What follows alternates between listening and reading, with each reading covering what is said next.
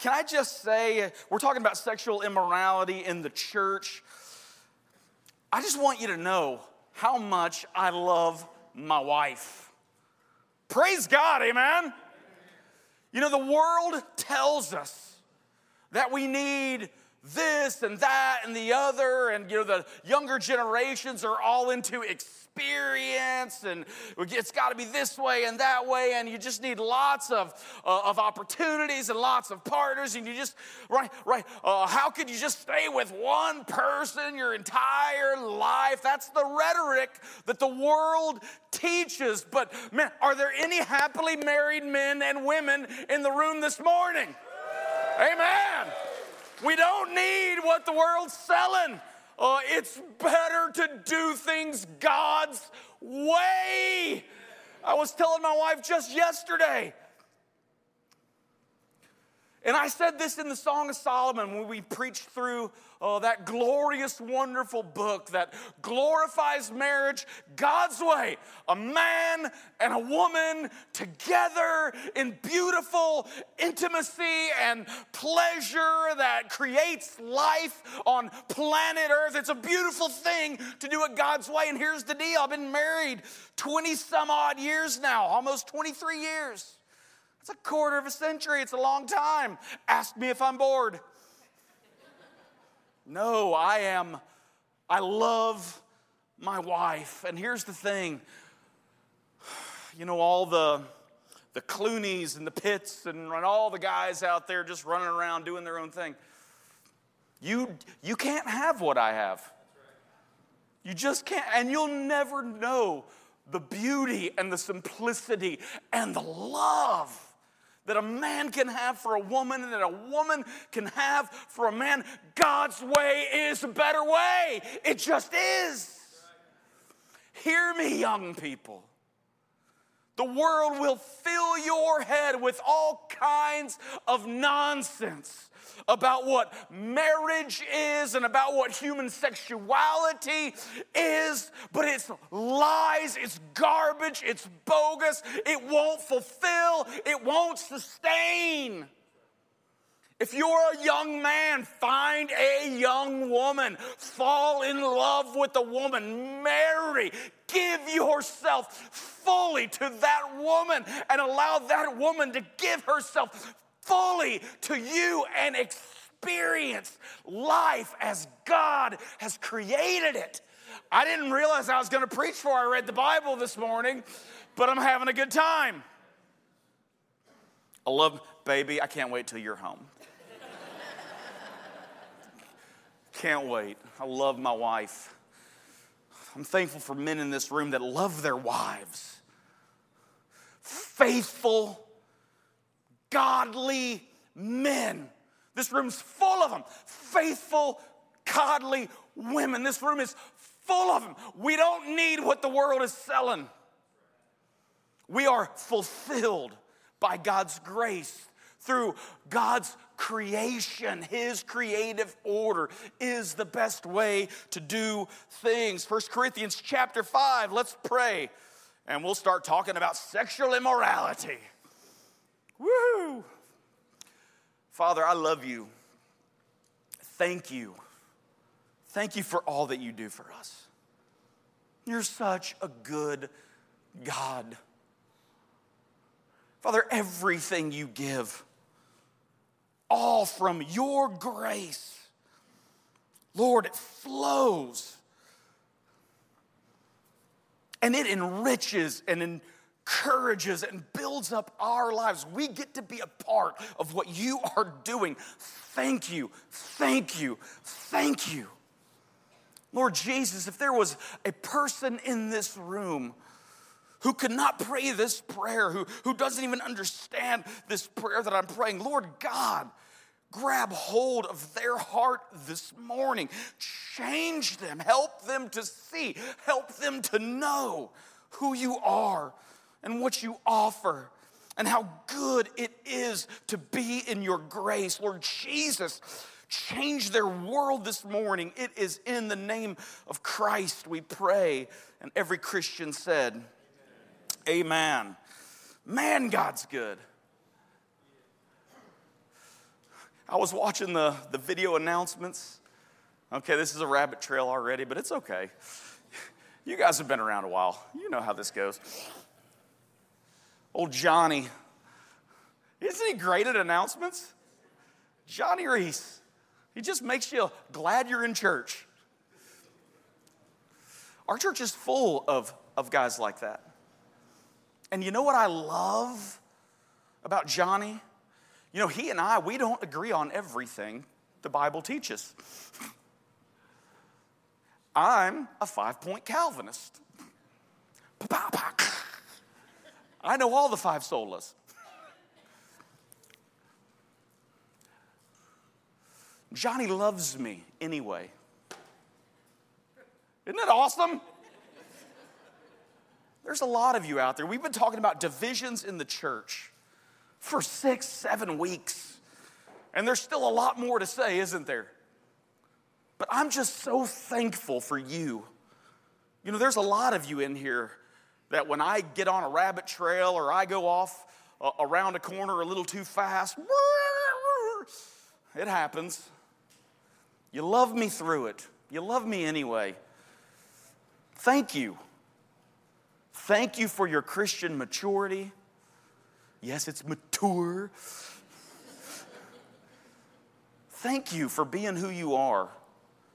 Thank you for loving me through my weak spots, my failures, my blind spots, because we all have them. You have them too. And hopefully, as we've been walking through this, this uh, divisions in the church, hopefully we can all grow a little more mature. Amen. We don't have to agree on everything, but we do have to agree on the main things. And the main thing is Jesus. He's what brings us together and keeps us together. Amen. You know, I, I mentioned a few preachers last week uh, to you that I listen to, I, and I love them. And I don't agree with everything. Yeah, there are sometimes my head spins full circle, like in The Exorcist when I'm listening to J Mac. That's John MacArthur, in case you didn't know. There is something when he starts talking about cessationism or, or, or something else that he's into, I just, I just want to scream. But you know what? I love that brother. I love him. You know why? Because he always brings it back to Jesus. Always gets the gospel right, smacks you in the face with it, just right there in the center. Jesus, Jesus, Jesus. I can love a guy like that, amen, even though I don't agree with everything they say. And many of you in this room, you are that person. Thank you. Thank you for loving Jesus. Thank you for loving his church. Thank you for being an adult and mature in areas that you need to be. Thank you for putting up with the childishness of, of so many of us in the church.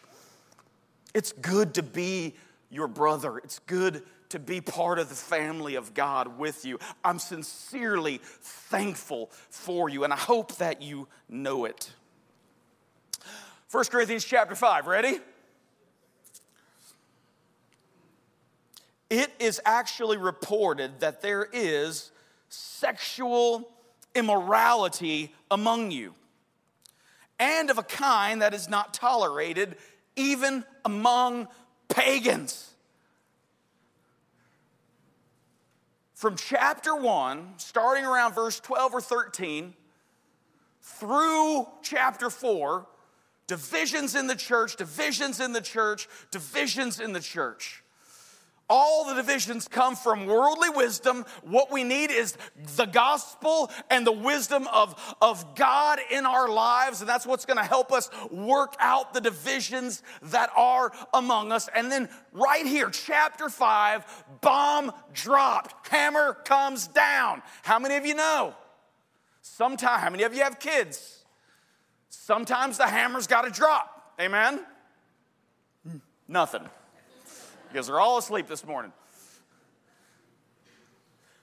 The hammer doesn't drop every verse of every chapter, but there's chapter fives where the hammer gets dropped because the hammer needs to be dropped. Now, Paul is, uh, I just want us to understand context. Because some people want to live in chapter 5. Some people want to get out their magnifying glass and they want to go over your life and they want to live in chapter 5 where it's all hammer, hammer, hammer, hammer. The Bible is not a weapon, the Bible is God's gift to us to know how to live. Amen.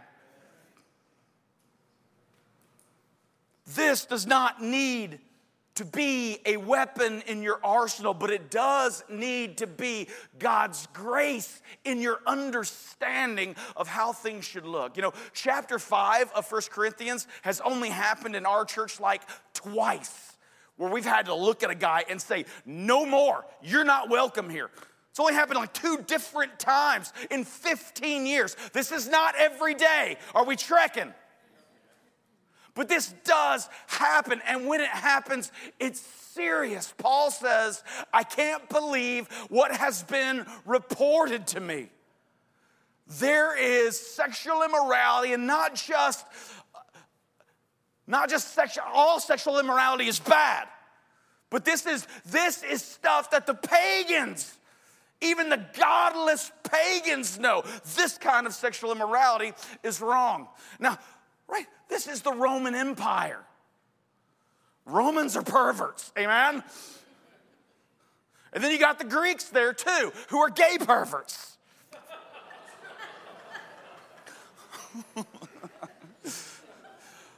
the famous Roman orator Seneca is, is known for saying, We have our wives to bear us legitimate children. Then we have our mistresses to keep us young and full of vigor. And then we have the prostitutes for our own pleasure. This is the society in which the gospel is moving forward and in which uh, uh, Paul is writing to a Christian church. That's context for you. Rome is not known for being pure, but even the Romans know there are, there are some acts of sexual man that just should not happen. So, what is this act that is occurring? It's reported that there is sexual immorality among you and of a kind that is not tolerated even among pagans, for a man has his father's wife. Now, just picture us sitting in church having worshiped the Lord, repented of our sin, asked God to help us uh, be more godly, holy men and women, which is what our confessional time is, is for. And then we open God's holy word to, to speak and to hear God's word to us. And there is a man in the front row who's got his arm around his father's wife. Are you trekking? Ew. It's just gross. And Paul, look what he says next. Are you so arrogant? You want to talk about Apollos and Peter and Paul. You want to speak like you're an expert right? Somebody gave you a badge or somebody gave you a, a, a, a, deacon tile and you're wearing it on your chest like it's five foot by six foot. You've got all the answers and you're allowing this to happen right in front of your eyes. What are you thinking? Even the pagans know this is not okay and you are ought you not rather to mourn? You should be weeping in repentance before God as you come together instead of thinking you're this great people with all the answers, dividing over your leaders, and you've got this happening right before your eyes. Praise God, I am not aware of anything like this happening in our church. Amen. But it does happen occasionally. And when it happens, look. Now, Paul is a grace preacher. How many of you need grace? Every day, right? Paul understands grace. Paul understands the gospel. But hear his tone as he speaks into this church through the power of the Holy Spirit. And you are arrogant, ought you not rather to mourn? Let him who has done this be removed from among you. Now, watch his language. Get this guy out of the church. He's gonna, uh, he's gonna infect everything with his contagion of sin. He's gonna make you start thinking in ways you should not be thinking already. He's sitting there and you're allowing it. Watch his language, verse 3. For though absent in body, I am present in spirit. What Paul's saying is, man, I, am there with you guys. Just pretend like I'm there, because I am. In spirit, I'm with you. I was part of uh, the church plan. I was there for 18 months. I know you. I love you. I'm with you in spirit, even though I can't be there in person. And as if present, I have already pronounced judgment on the one, right? We don't need to deliberate. We don't need a couple of meetings where we talk through all the ins and outs and all the, uh, the ways that this occurred. This is simple. It's wrong. It should be stopped. He must be removed. Just to pretend I'm there with you, judgment's already been passed when you are assembled in the name of the Lord Jesus, and my spirit is present with the power of our Lord Jesus, you are to, hear the language, deliver him to Satan. Nobody likes that the Bible uses language like this. And can you think of anything worse than to be part of a family, to be part of a church body, to be committed and bought in and loving Jesus? But something happens, and Paul says, Turn him over to Satan. Can you think of anything worse than that happening in your existence? This is, Paul's not a rock shock DJ. But he has chosen his words very clearly here, and it is to jar us. There are some things, there's a lot of failures, there's a lot of blind spots, right? We all need grace every day, but there are some things that are not blind spots. There are some things where purification needs to happen and it needs to happen quick. And people, now again, in our day and age. We talked about this last week, but remember, right? There's not a church on every corner in Corinth. There's not the Baptists over here and the, and the Presbys over here and the Methodists over here and the Pentecostals over here, right? There hasn't been all the factions and divisions. There's one church, the church that Paul planted in Corinth. It's where God's people in this city worship to be told to be removed, to be turned over to Satan. This is harsh. Sometimes harsh is necessary. And look at the motivation in Paul for turning this man over to Satan. What's his motivation? Is it for this person to be harmed eternally forever? No, it's for his restoration. It's for his good. Paul knows it's going to have to be hard. How many of you? So you can only tell your kids so many times to take out the trash.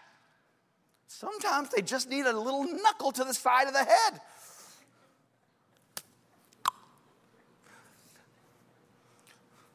Those of you who are laughing probably have great kids.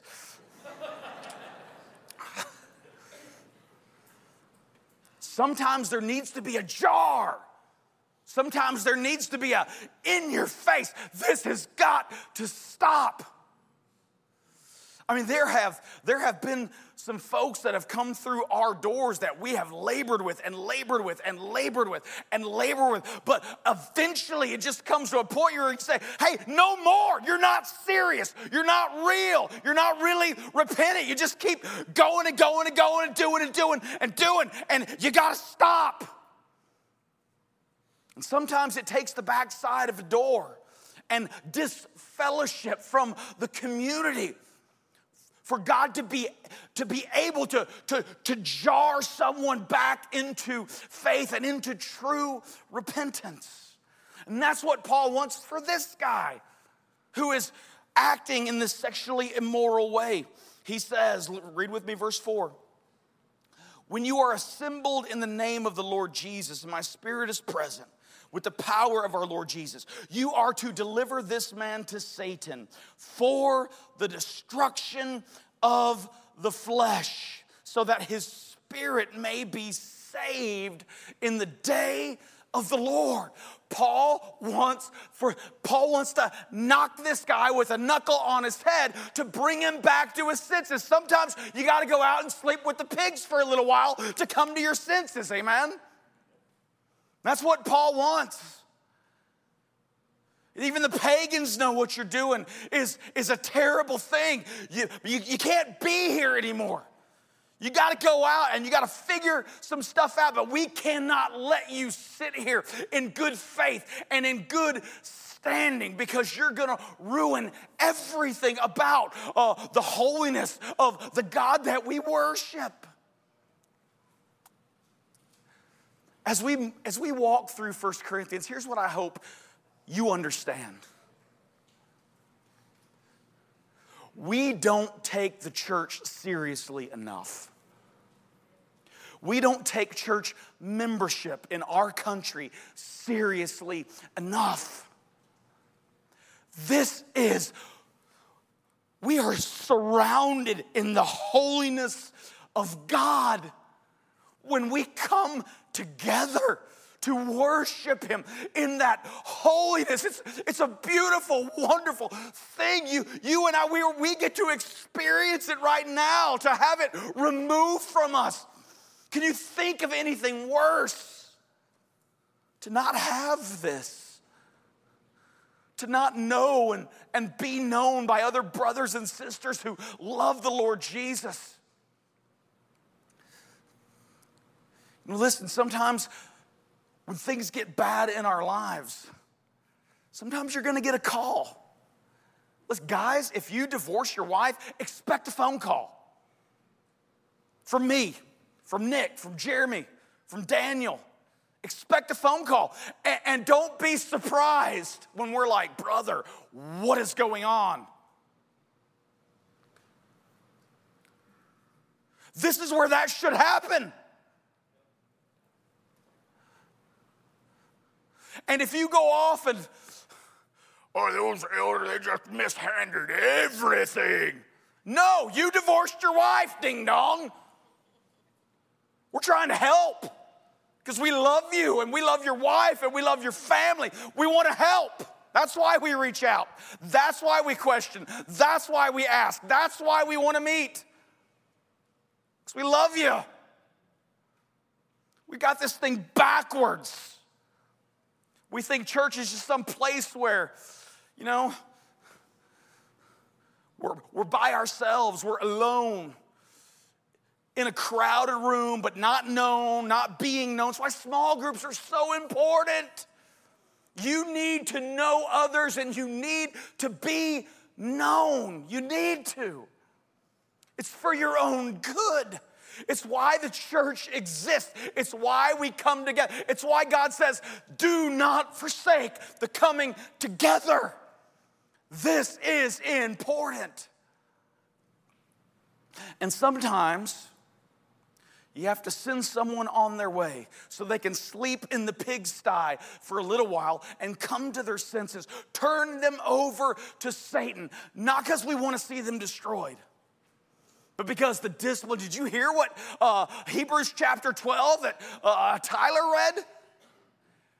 God is a good father. That's why he disciplines, because he loves.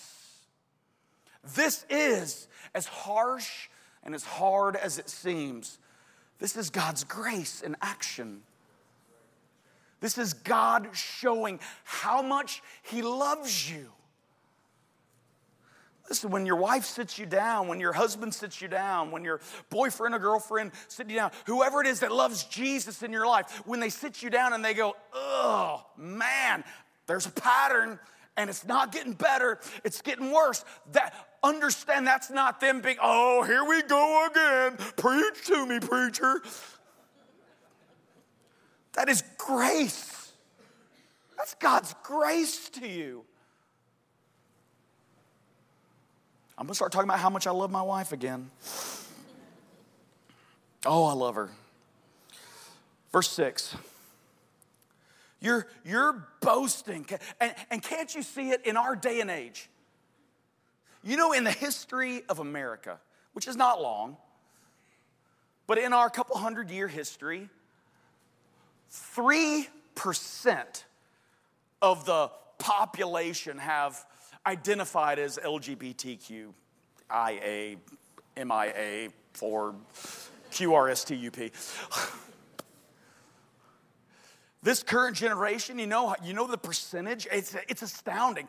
It, it, has, it has, it's become exponential growth. 30%. 30% of Gen Z identifies somewhere on the spectrum. How did that happen? Satan, that's a good answer. Satan, for sure. But what's our world doing? Our world is shoving it down our kids' throats. I mean, all you have to do, hey, hey, all you white guys in the room, you want to be back in the public square?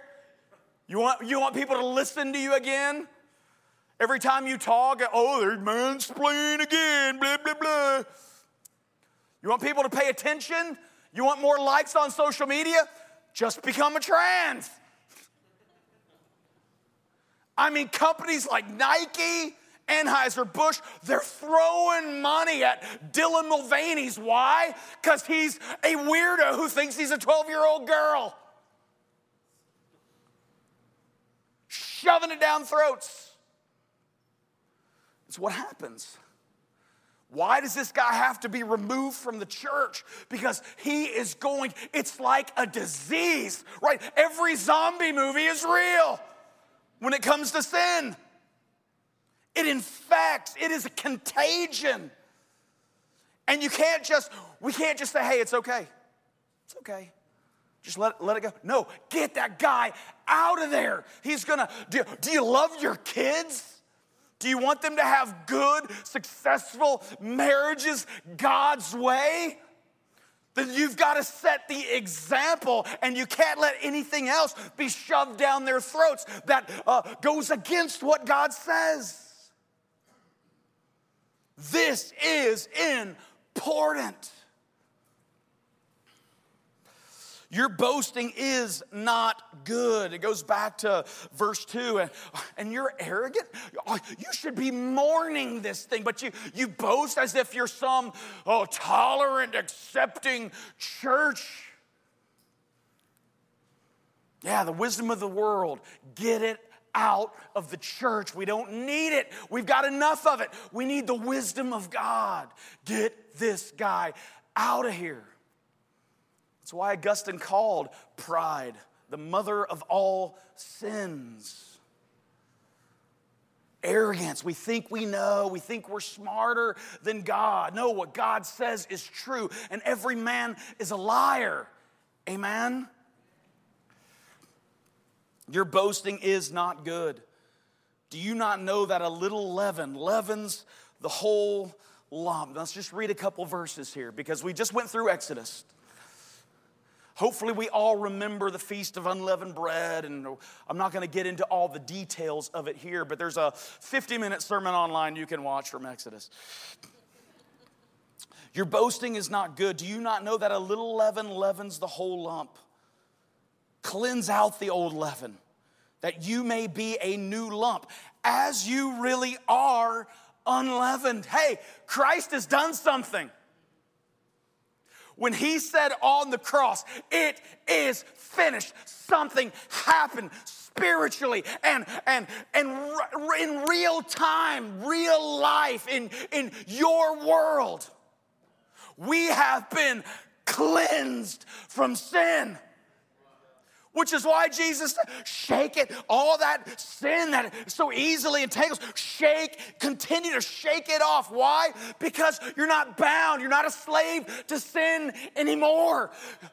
Here, here, the freedom in the gospel that we really have. What is that sin? In your life, that, that thing that is always there, it's always uh, ma- making you feel unworthy. You're always falling into it. Right? Most of us have some little thing out there that we, we know we shouldn't do, but we just keep finding ourselves falling into it. Listen, there is real, true freedom from that. In Christ, He has taken the sin out. We are no longer slaves. Listen, there's nothing in your life that you can't have freedom from in Christ Jesus. Praise God. There's nothing. There is no sin more powerful than the blood of Jesus Christ. You can be free. Paul is saying, shake this stuff off and be who you really are. Be who God has made you a people free from sin. I mean, isn't God good? I'm so sick of defeated young men who just can't turn their computers off. Just turn it off, man. It's destroying you. You can't have a good marriage be tied to the things that you're watching, and you can be free. There's no excuses.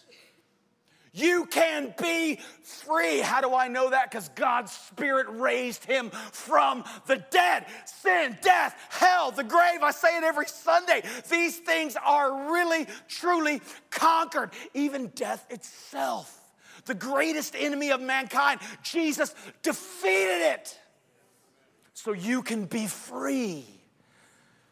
I had no idea I was going to say any of this this morning. but I feel it. And it's for somebody in this room. Be free. Be who God has already made you in Christ. Victory's already won. Be free. Stop being the sad, dejected, Eeyore. It's me. Lost my tail again. I just can't seem to get it right. What are you saying about your God? This is the God of the universe who lived the perfect life that we have not and died in our place for our sin. Don't deject him. Don't make his sacrifice. Don't, don't you dare limit his power. Have you read this? It's awesome. It's awesome and it's true.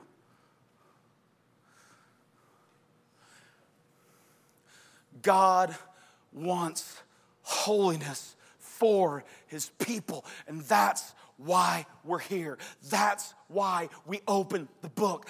That's why we study the way we study. That's why we worship the way that we worship. And we need each other in this.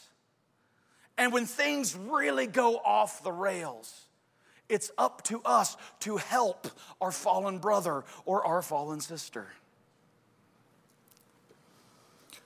Whew. Seven. Cleanse out the old leaven that you may be a new lump, as you really are unleavened. For Christ, our Passover lamb, has been sacrificed. Let us therefore celebrate the festival, not with the old leaven, the leaven of malice and evil Word malice is some people are motivated, their intentions are to work evil, to do evil. Paul says, no more. Let us celebrate the festival, not with the old leaven, the leaven of malice and evil, but with the unleavened bread of sincerity and truth. Just real quick, if you remember the Feast of Unleavened Bread, you know, a little, you can have a, you can, you can make some water and some flour, and you, you can make some dough. And you put just a little yeast on it, a little leaven, and that leaven works its way through the entire lump of dough. The whole bread becomes leaven from just a little bit of leaven. That's what Paul, eh, leaven is always uh, pictured as sin, a little sin. It, it, goes through the whole body. So at the Feast of Unleavened Bread, when uh, uh, the ladies would make a brand new lump of dough, they would make sure there was no leaven in the house.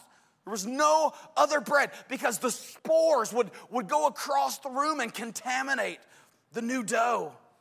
There's nothing you can do about it. A little leaven leavens the whole lump.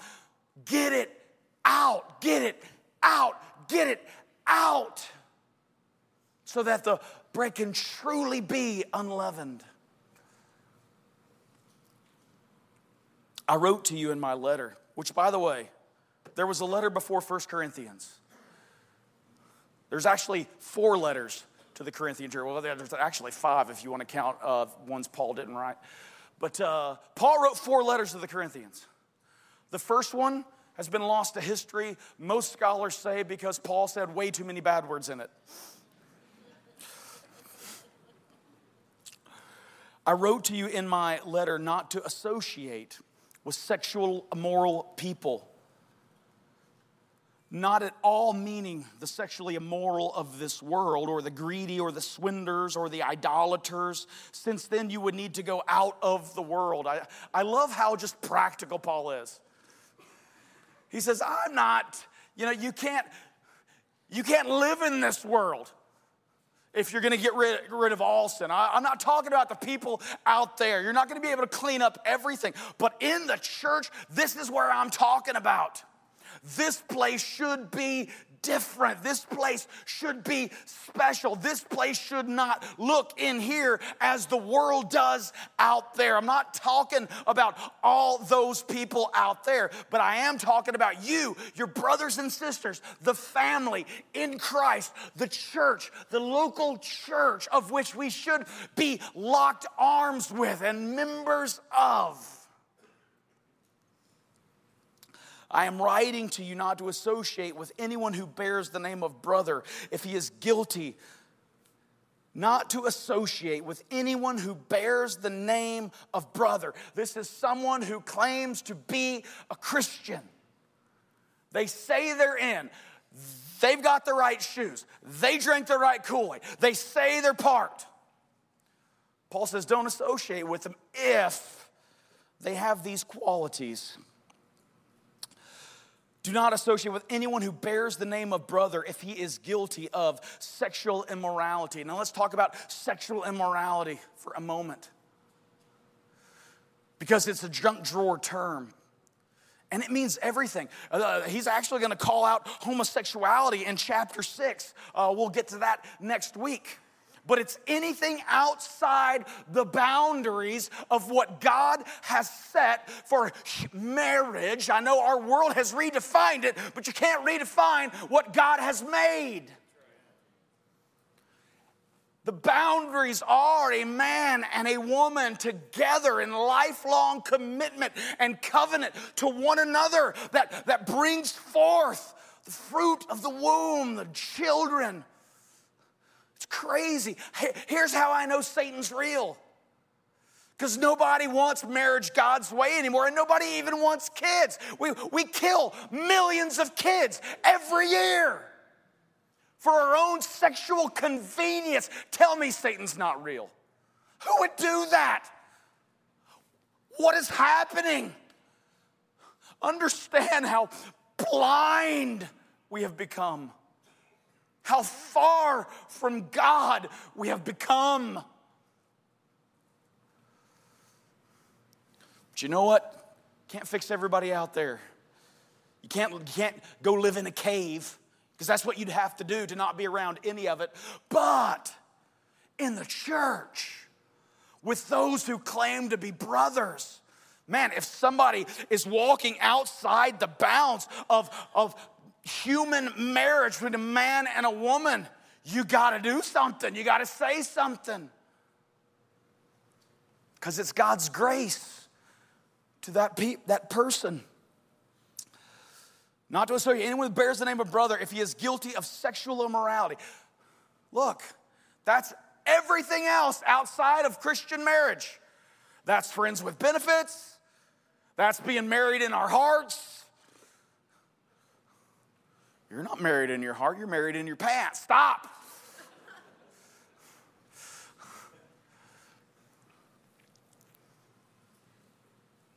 Self love, pornography, everything outside. You'll never be able to love your wife the way that God has created you to love her if you are cheating on her with pictures. Well, Brent, you're just you're just saying a lot today and I just don't really know what to think about all this. It's God's grace. It's God's grace. How? I mean, the fields are white with harvest. But we got to clean up the inside first because God's already cleaned us up. So let's, can, let's, let's live in the victory that He has provided for us. It's time, it's past time. It's past time.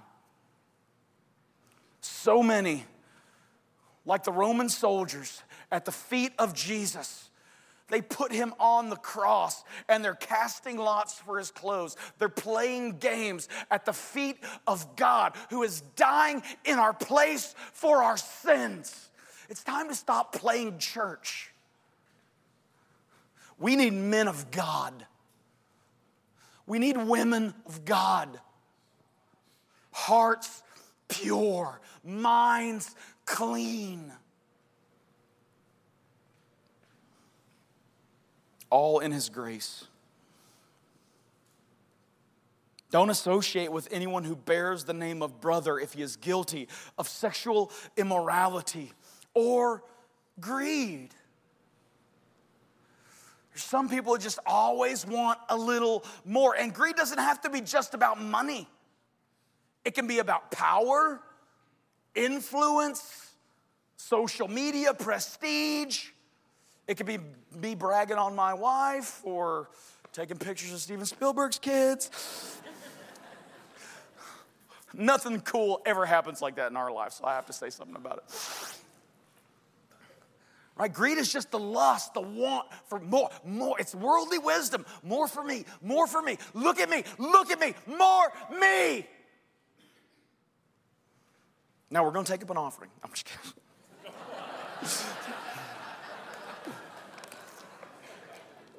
Preacher needs a new car. Got to bring some humor in here somewhere, right? Sexual immorality, greed, an idolater. All of our problems right? It's really all about idols. It's, it's things that we, they can be good things. You can even take Christian marriage and turn it into an idol. You can take children who are a blessing from the Lord and you can make little idols out of them. How many of you know that, mom? Idolatry is anything we put in the place of God, anything we sit on the throne of our hearts that only belong and should be reserved for God and God alone. The heart is an idol factory. Calvin and Luther both said that, and it's true. We've got to be careful. We've got to, we've got to inspect ourselves. That's one of the things I love about communion. You know, we're going to get to 1 Corinthians chapter 11. We're to examine ourselves as we partake in the body and the blood of the Lord. This morning would have been a great morning for that, but oh well. The idolater, the reviler. right? Someone who just intentionally wants to hurt someone else. When, when, when you have been reviled, someone is trying to assassinate your character in real time. That's what a reviler does. They, mean, they use words and mean to harm, mean to destroy. Does that mean you can't say anything? No. Paul just said, turn that guy over to Satan, but it wasn't in revile. It was for good. It was for God's grace to be restored in that person's life. But there are those revilers in this world who will assassinate you, who will take the good that you do and talk about it as if it's evil. The drunkard. I love this one because and by the way, I meant what I said last week. Not again. If you're an Anheuser-Busch guy, you're not anymore. Well, Joe Rogan said it wasn't that big a deal. Joe Rogan doesn't have the values of God. Who cares what Joe Rogan says?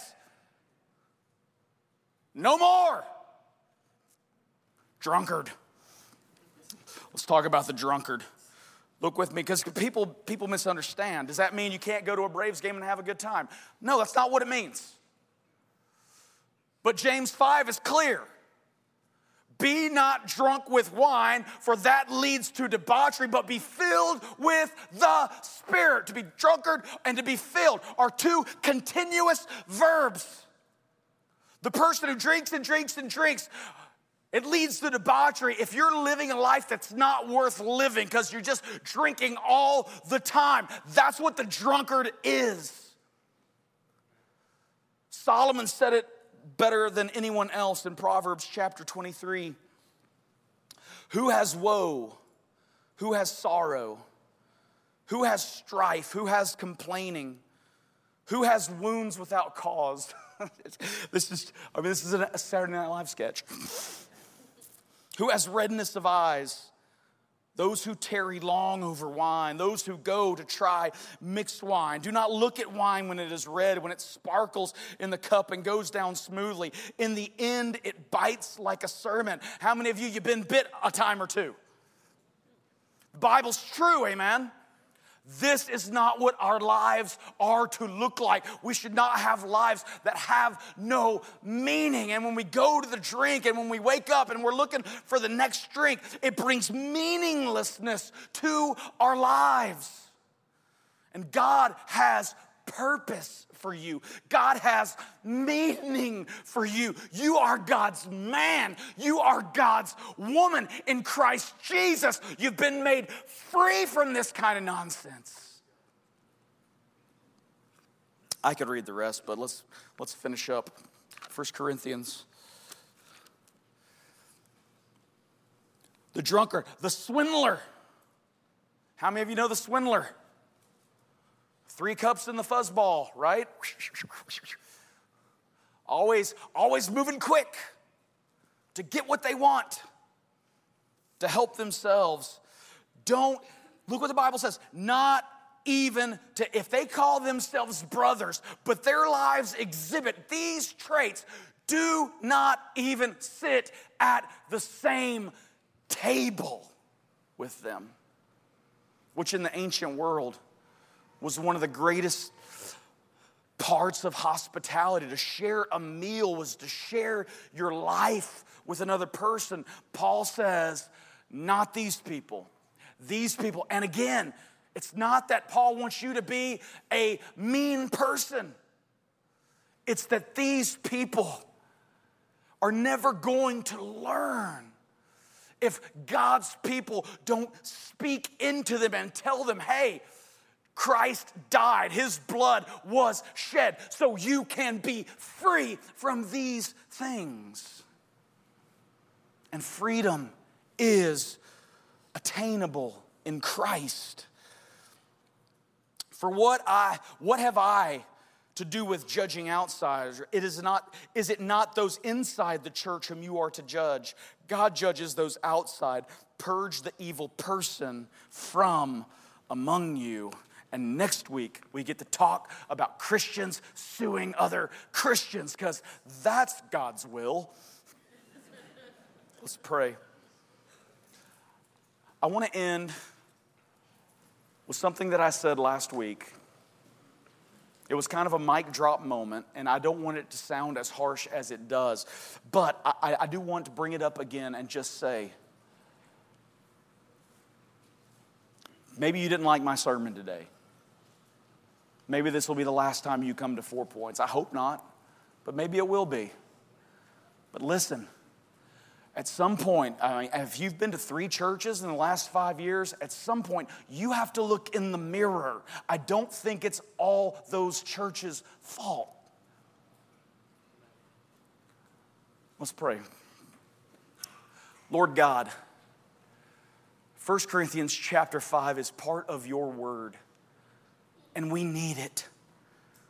As much as we don't like it, as, as hard as it comes across. Father, you're a, you're a good father. You discipline those whom you love. Help us. Help every man in this room. Lord God, there, there is a, a sin in all our hearts that you brought to the forefront today. God, help us defeat sin. Help us to be your men, men of God, men of prayer, holy men with holy hands in Christ Jesus. Father, raise up women of God, women of prayer, women of righteousness in this room. Father, may our marriages scream the gospel to those who we would come across, as our marriages are supposed to, according to Ephesians chapter 5. God, may we be your people. It is in Jesus' name, every person said. Amen. Amen.